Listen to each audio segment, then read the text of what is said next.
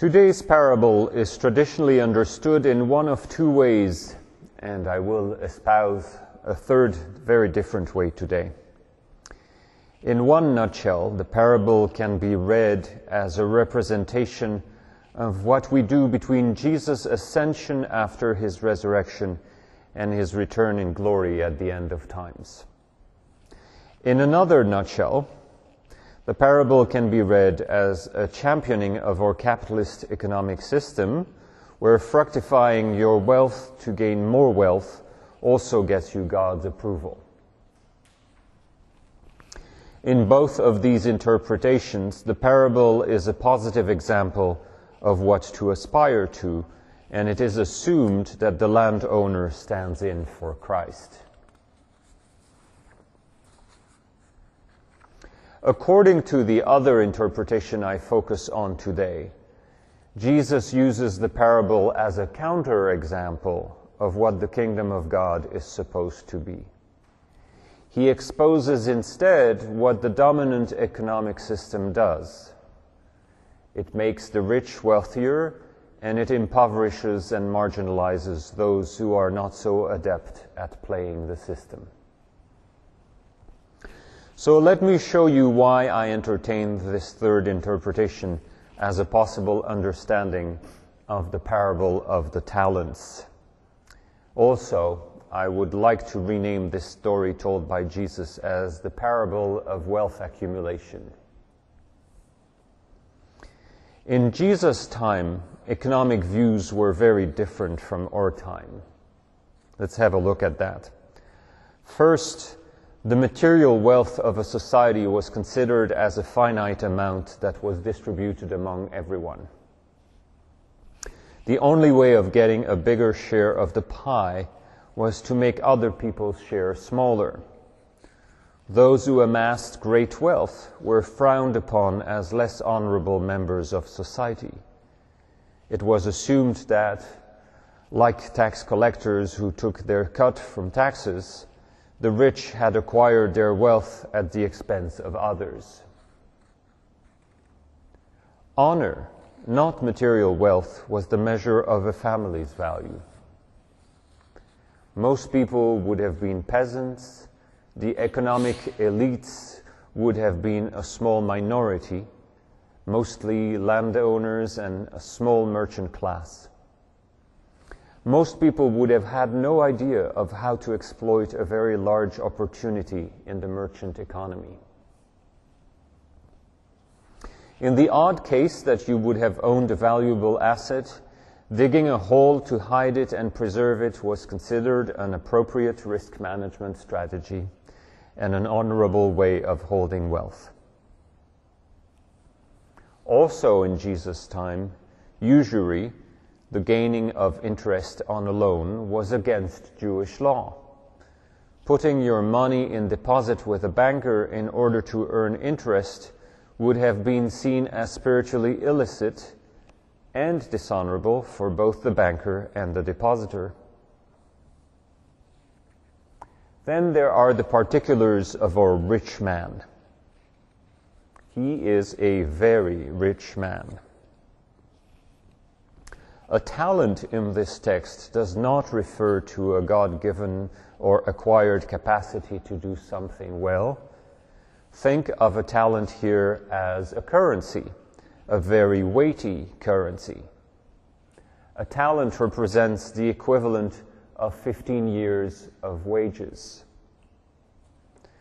To put it in perspective for us, let us think of 15 times the median annual income of an American. That would amount to a little over a million dollars. So think of a talent as a million dollar. So a rich man has at least a disposable wealth of $8 million to give to his slaves to look after. In Jesus' time, most great wealth would come from extensive land ownership and our rich man absents himself from his lands for a long time. Enough time for two of his slaves to double the money he has given them to take care of. We're talking about a landowner that has enough resources to absent himself from his business for several years and has enough able delegates to manage his wealth while away. Absentee landowners were frowned upon in the first century Palestine. They were considered as getting richer at the expense of the wider community, which they were, and that was dishonorable. They became relationally disinterested and disinvested from their community of origin. In the end, they were likely not to care enough for the well being of those communities who supported their enrichment. So, where does that leave us with this parable of wealth accumulation? I believe Jesus is showing his audience that he understands well the system of economic domination most of his auditors are struggling with. He shows the landowner to be focused on wealth accumulation and not at all on honor acquisition and maintenance. The landowner reaps harvests beyond the limits of his fields and the property of his neighbors. This is instead of honorable leaving of an unharvest margin for the poor to glean from and gather the rest of the harvest. And the landowner supports usury as a passive investment for his money. The honorable thing would be to use his disposable wealth to make interest free loans to those in need in his community. The slave who was given a single talent, on the other hand, did the risk free and honorable thing for his master. He preserved the value of the capital he was given. Was he so irresponsible to think that his $8 million master was rich enough to not need more enrichment? Was he so irresponsible to accept that managing such a large sum of money was beyond his wits? One wonders what the master's reaction would have been to the other slaves if their investments had been unsuccessful and they had returned less than the original capital to their master. In the end, Jesus puts in the mouth of the master the words that describe how the system works. The ways of the world are that to all those who have, more will be given, and they will have an abundance. But from those who have nothing, even what they have will be taken away. Tell me, does this landowner act as the God who taught us to love one another, to love our enemies, and to care for the least of us? So I believe this parable of wealth accumulation is an indictment of the economic domination system of Jesus' time and a contrast to what the kingdom of God is.